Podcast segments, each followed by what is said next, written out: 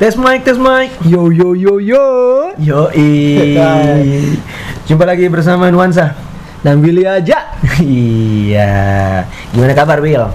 Ya, baik-baik aja sih. Baik. Aduh, memang mantap. Kemarin ini kita ada project sih ya. Kita ada project sama satu brand lagi. Aduh. Ya, puji Tuhan ada lagi nih. Makanya enak sih jadi podcaster aja, Bre. Modal suara doang. Ya. Di mana-mana ada brand. Iya. Oke. Will, ini kan beberapa hari ini tuh saya lihat di Instagram nih. Betul. Di Instagram tuh banyak sekali yang teman-teman sudah menikah nih. Betul. Aduh, kok di grup Instagram ada gak tidak? Banyak juga nih. Tepat hari ini juga ada yang kebetulan menikah. Aduh, mantap sekali itu. Tapi saya pertanyaan begini, bagaimana laki-laki itu dan cara menggait hatinya si bapak mantu dan mama mantu? Pasti punya kriteria sendiri ya, pasti. Oke, betul. Punya kriteria sendiri. Nah, ini kalau kriteria dari mama mantu itu kan pasti banyak. Mulai dari berat itu masalahnya kalau yang mama mantu. Soal mama itu pasti berat. Karena pasti bahasanya saya mengandung anak saya 9 bulan. Masa kamu kasih makan apa anak saya nanti? Iya. Saya pelihara dia, bukan pelihara ya. Rawat. Hewan dong kalau pelihara. Dia makan rumput kali. Kalau ini kan dari segi kita berdua karir ini. Iya, lihat dari mama mantu dan bapak mantu dong lihat. Segi karir ini kan saya sebagai pengusaha. Betul. Kalau kau sendiri, saya kan sudah tahu lah. Mahasiswa kedokteran. Oh, mahasiswa kedokteran. Ya, masih mahasiswa. Tapi kan sudah lulus kemarin. Sudah lulus. Bukan kemarin, Pak. Udah dari tahun lalu, Pak. Udah tahun lalu. Kalau kemarin berarti saya bodoh dong, lulusnya lama dong. Aduh. Udah luar biasa ya, tinggal koas lagi ya, lanjut koas kan, udah tinggal selangkah lagi kan, pasti bisa lah jadi dokter. Nah, hanya nih mantu-mantu yang sekarang ini, mama mantu orang tua kita nanti, yang kedua, ini kan pasti ngelihatnya bibit bebet bobotnya, betul toh Bre? Benar. Nah, kalau dari segi kau nih, apa yang kau bisa kasihkan untuk mama mantu? Nah, kalau saya yang saya lihat kan pasti kenapa saya sekolah sampai sekarang. Iya. Terus walaupun kedokteran kan pasti mereka bilang lama, banyak yang bilang capek belajar atau segala macam. Itu adalah untuk menunjukkan bahwa kita bisa menjaga orang punya anak. Saya sekolah lebih untuk bisa selalu menambah ilmu untuk menunjukkan bahwa saya bisa gitu. Iya. Pendidikan yang susah saya belajar apalagi mama punya anak gitu. Betul. Karena perempuan itu kan seperti pelajaran, kita harus belajar setiap harinya. Asik, betul. Kan? Nah. Jadi yang kita harus lihat bahwa bagaimana kita bisa menunjukkan sih apa yang kita punya gitu. Oke. Seperti Nuansa Sore kan pengusaha muda nih. Iya. Kan? Siap. Jadi saya sudah menunjukkan. Tunjukkan apa Bapak? Iya, saya tunjukkan apa yang sebagai karir saya kayak gitu. Oke, betul. Kayak gitu mau bentuk kedai kayak gitu udah ada kedai. Ya. Tinggal mau buka cabang lagi kayak gitu kan. Betul. Udah ada. Jadi saya mantu idaman juga termasuk. Mantu idaman enggak ya? Mantu idaman lah ya. Iya. Kan sebenarnya mantu itu intinya melihat kita punya perjuangan gitu. Betul. Iya. Karena kan dia ingin ketika mempunyai anak mantu. Iya. Bisa menjadi cerminan waktu ketika menjalani hidup kan? Bareng-bareng karena ibu kan sudah tahu bagaimana kayak mama kan sudah tahu cara bagaimana pahit manisnya kehidupan, pasti dia tidak mau anaknya jadi salah pasangannya. Iya, betul gitu. Nah, kalau salah pasangan sih maksudnya sebenarnya tergantung juga kan salah pasangan atau apa. Nah, kalau misalnya pengusaha tapi ternyata memang dia bajingan, bisa jadi berarti makanya kan mama mantu salah pilih lagi bisa kan? Bisa. Berasanya kayak gitu. Tapi kalau saya lihat sebenarnya dokter tuh emang bagus kah karir kah? Itu sudahlah kita tidak usah bicara dokter adalah sekarang saya pandemi garda terdepannya siapa? Garda terdepan ya ini Dokter Tirta. Dokter Tirta dokter kan, maksudnya tapi Dokter Tirta jadi pengusaha ya, tapi kan dia dokter. Tidak lah, dia kalau mau dari sekarang dokter, dia sekarang perawat nggak dia? Apa perawat nggak dia? Gimana sih dia dokter dia lagi ngerawat nggak, lagi ini nggak, lagi meriksa nggak?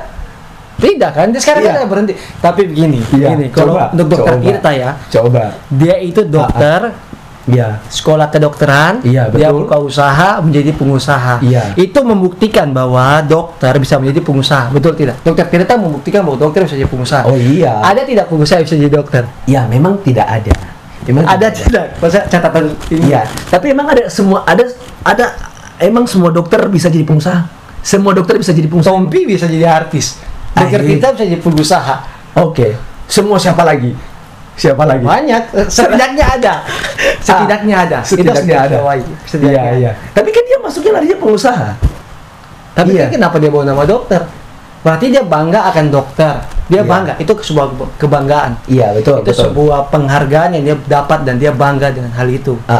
Pengusaha adalah cara dia untuk mengapresiasi bagaimana ya? Dia sekarang dia punya, kan gini, orang masuk ke dokteran tidak semuanya intinya mencari uang dengan cara jadi dokter. Iya. Mungkin dia mau jadi dokter hanya untuk melayani. Iya. Cari uangnya melalui pengusaha. Oh, dia membuka usaha untuk mencari uang. Tapi dokter itu untuk melayani. Iya, berarti, melayani. Iya, tapi ujung-ujungnya jadi pengusaha. Iya. Iya. Karena kenapa? Duitnya kurang. Iya, begitu, Bapak. Kenapa? Kenapa, Bapak? Kan gini, jadi kalau kita bicara gini sekarang. Lanjut dulu. Tidak, lanjut dulu apa nih? Pengusaha emang suka gitu, potong-potong. Kalau kita dokter, kita suka menjaga attitude. Oke, bagus. Dimana Anda bagus. Bagus. Anda lebih ke attitude aja udah. Oke. Kalau kita bicara orang tua, kan kita kembali ke idaman nih. Betul, idaman. Iya.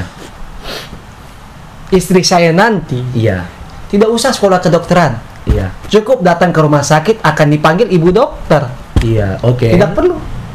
Iya. Apakah istri Bapak nanti disebut ibu pengusaha? Iya. Ah, itu berarti dari segi pasanganmu. Iya, itu kan iya, dari segi bukan dari segi mantu idaman. Iya, itu. Iya. Kalau secara ibu atau bapak, iya, mereka kan nanti tua. Iya, mereka nanti sakit. Iya. Betul tidak? Iya, semua manusia sih, pasti betul, bisa sakit. Betul. Ini anak mantu saya nih. Ya, ada anak mantu saya nih. Ada lagi di ini rumah sakit ini rumah nih. Rumah sakit ini nih. Kayak gitu, benar-benar. Tiba-tiba kan mereka misalnya kalau sakit, dan harus digarisbawahi adalah orang tua ketika sudah tua hal yang paling malas adalah ke rumah sakit untuk periksa. Iya, itu mereka malas. Tapi ketika mereka punya dokter sendiri di dalam rumah, mereka tidak perlu ke rumah sakit. Mereka punya rumah sakit sendiri di rumah. Benar nggak? Terus dulu. Terbaik. Itu hal-hal itu yang membuat mereka betul. Iya. Kita bisa menyalip-nyalip, tinggal datang, Bapak saya spesialis jantung. Nah, Bapak saya spesialis ini. Karena hal-hal itu kan tidak mudah gitu, Bapak. Oke. Hal yang memisahkan semua ilmu itu baik ya, pendidikan. Iya. Tapi kenapa kita selalu diandalkan, dianggap karena kita langsung kita menyelamatkan jiwa manusia. Iya. Kita berbicara tentang manusia. Iya. Berbicara tentang manusia adalah berbicara tentang sesuatu yang tidak boleh salah. Iya.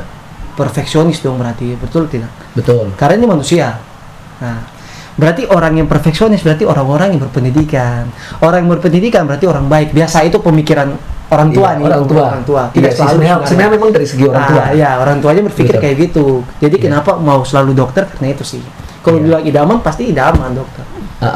Tapi kalau masalah mantu idaman, benar kata-katamu kayak gitu, pasti orang tua semua nyarinya yang pasti juga, dan apa namanya, baik buat mereka ke depannya gitu kan. Kalau dari segi pasangan biasa kan ada yang nih kalau udah lihat Willy nih, dokter cewek nih, pengen dekatin tuh pasti masih segan. Betul sih, betul. Ragu kan? Betul. Jadinya ragu, jadi kayak macam lebih takut kayak gitu untuk dekati ke Willy. Kayak gitu. Mungkin menurut kamu gimana?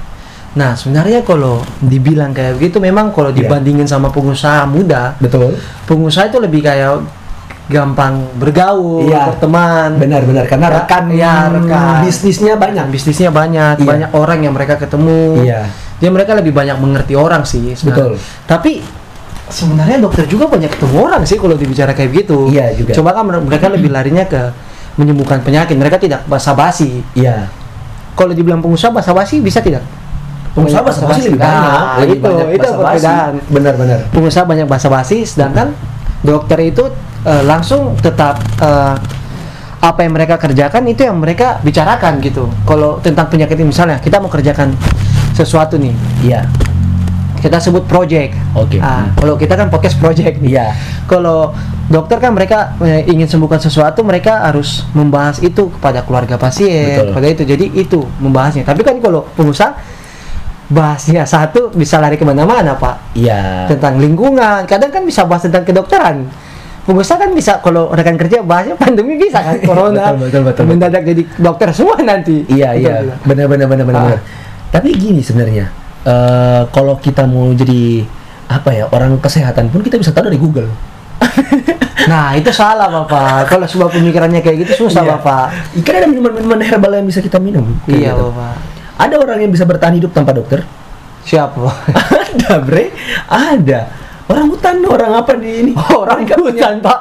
Orang hutan kan hewan. Orang ya. Hutan. Orang hutan. Orang hutan. Orang yang di hutan. Orang yang tinggal di hutan. Orang yang tinggal di hutan. Orang hutan dong. Iya. Orang ini orang yang tinggal di hutan, orang hutan.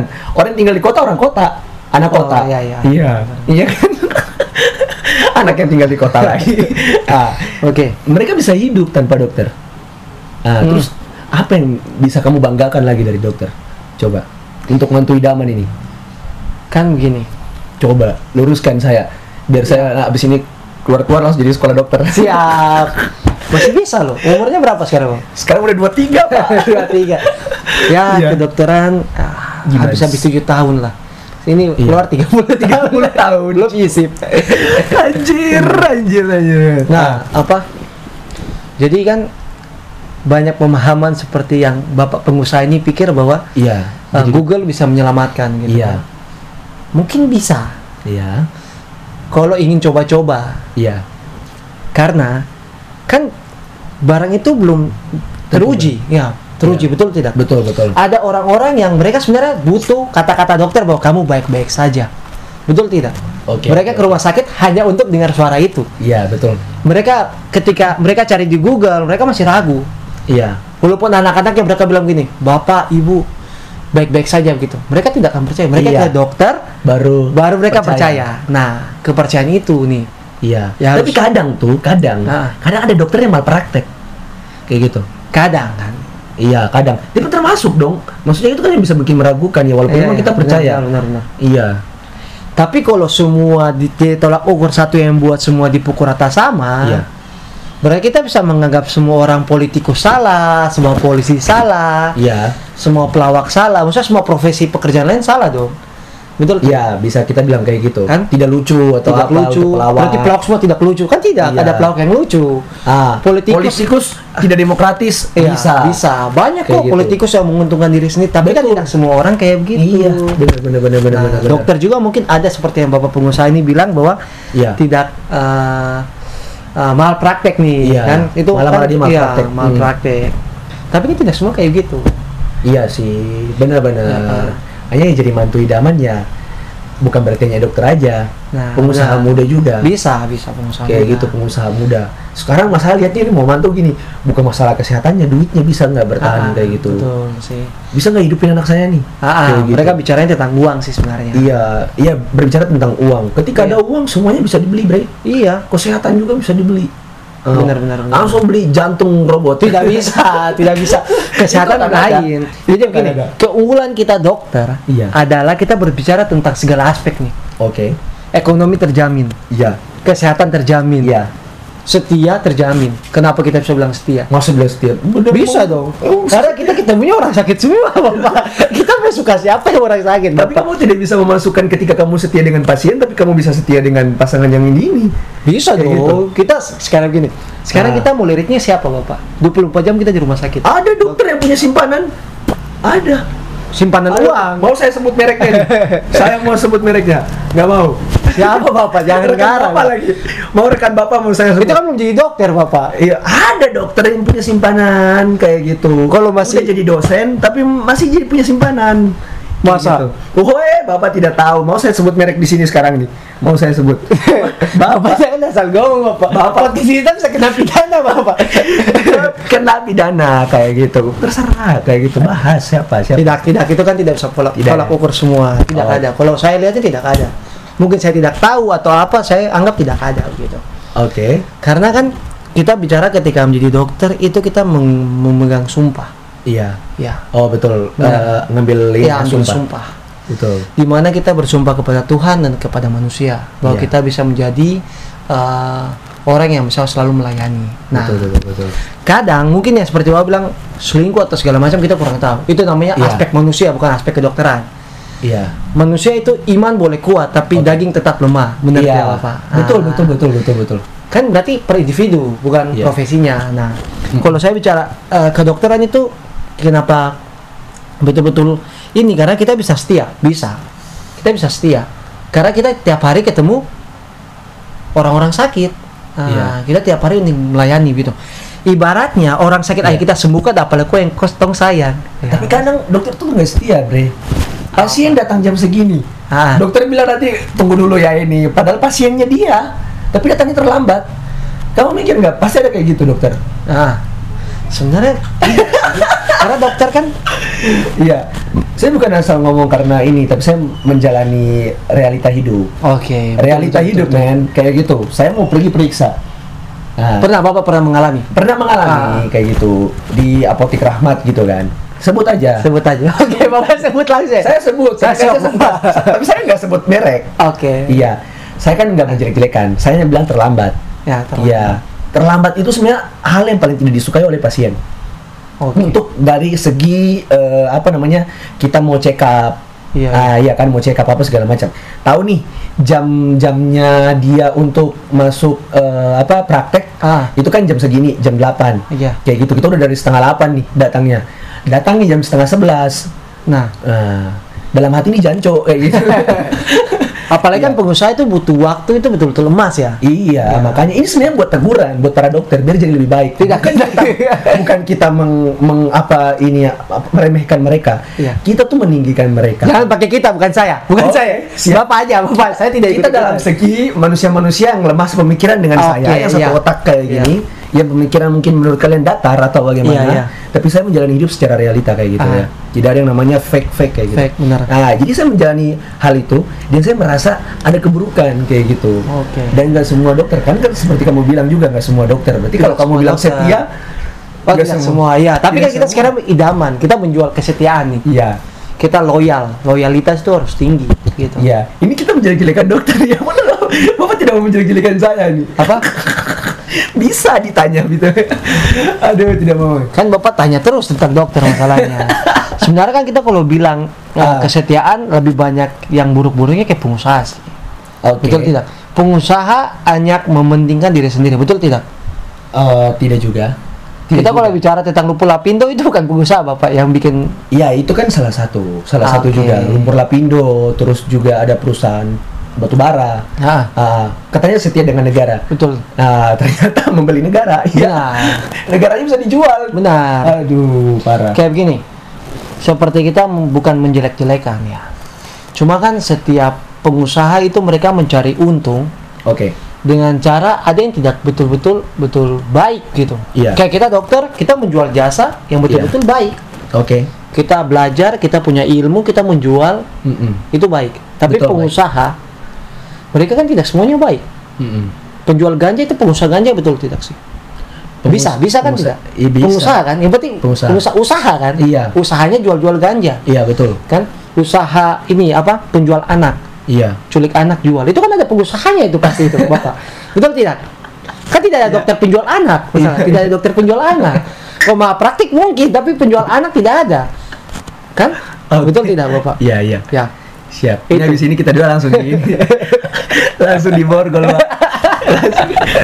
Ikut kami ke TKT gitu. Kan Bapak bilang kita kedokteran, kita harus bicara juga tentang pengusaha nih. Kan betul tidak? Betul.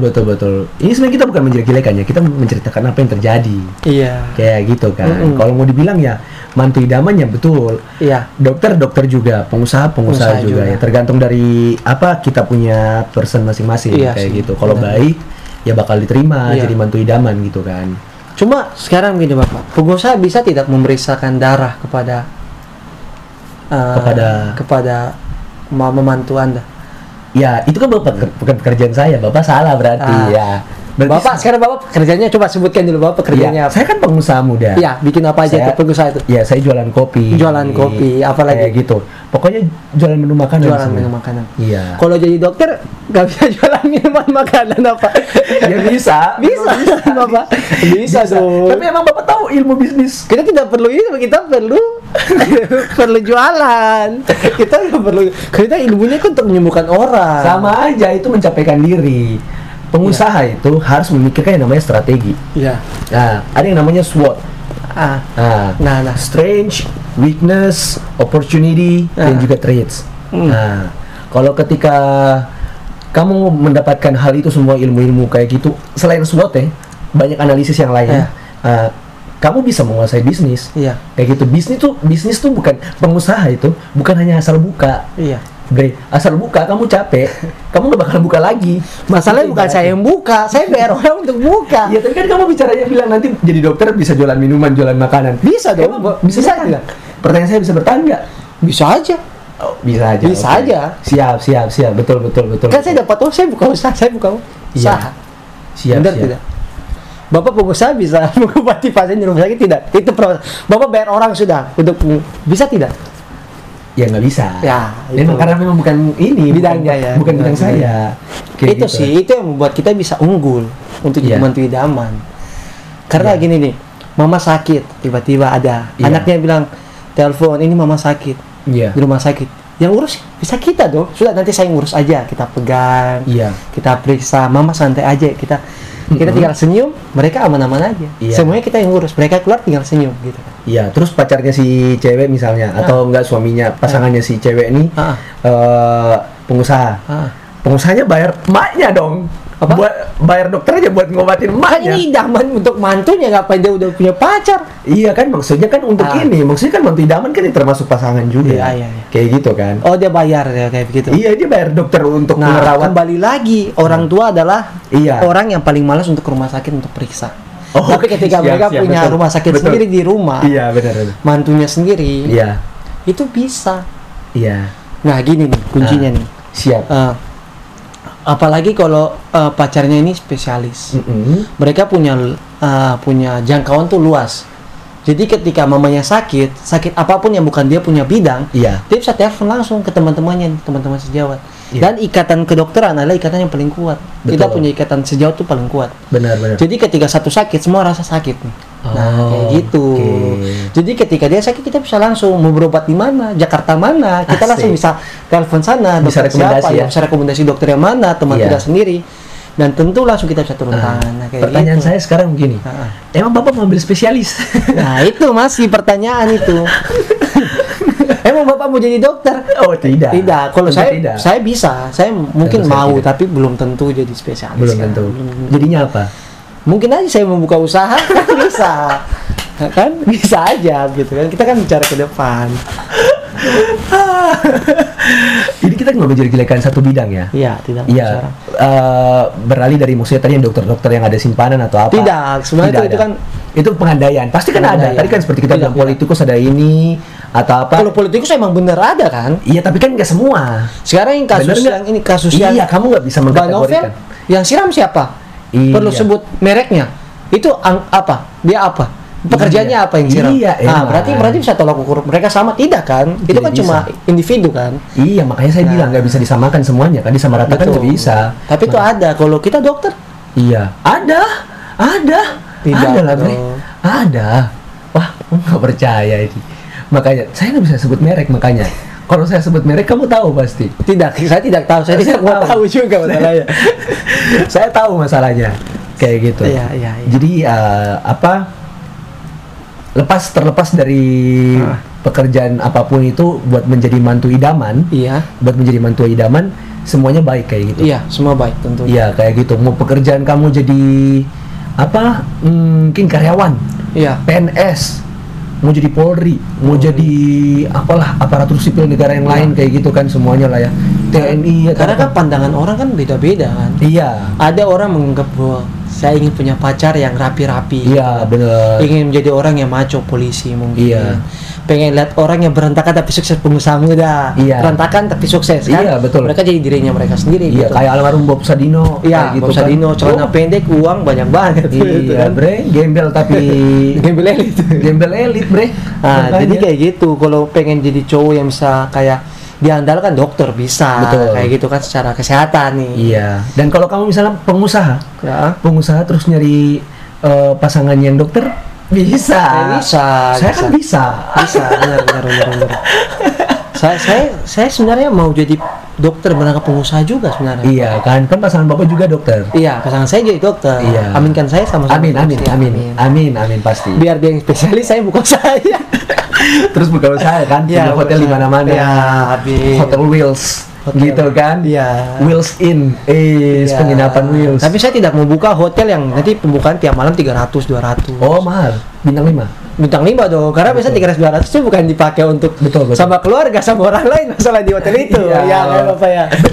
Benar. Kamu berarti niatnya baik ya, nggak mau niat yang ini juga. Karena jadi memang yang di situ kelas-kelas atas harusnya. Atas. Tapi kalau kelas atas yang pengennya orang lain, ya bisa jadi. Ya, bisa jadi juga ya, penting mahal Pak bayarnya. Iya ya, jadi ya. Bukan kelas ecek-ecek ya. Iya, jadi singgung ini Bapak di sini. Ya 300 aja. Parah Bapak. Bukan singgung Bapak, karena anak-anak muda sekarang kurang ajar semua Bapak. Iya, tapi itu kan duit. Iya, duit ya. Kamu bayangin 300.000 per minggu, seminggu masuk 3 kali 300 iya. Berapa? Tidak, sebenarnya saya tidak buka itu bukan untuk meremehkan orang penginapan yang ini, cuma tapi maksud untuk teman-teman yang anak-anak muda yang otaknya kurang ajar ini nyewa-nyewa hotel karena tahu murah, mereka sewa untuk melakukan hal-hal yang tidak baik, itu salah Bapak. Betul ya.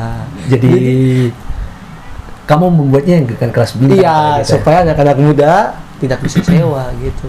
Oke, Wil, kita nanti bakal bikin part kedua.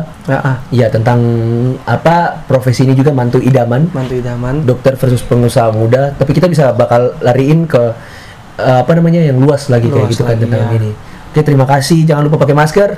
Jangan lupa untuk tinggal di rumah aja. Dan jangan lupa pakai hand sanitizer.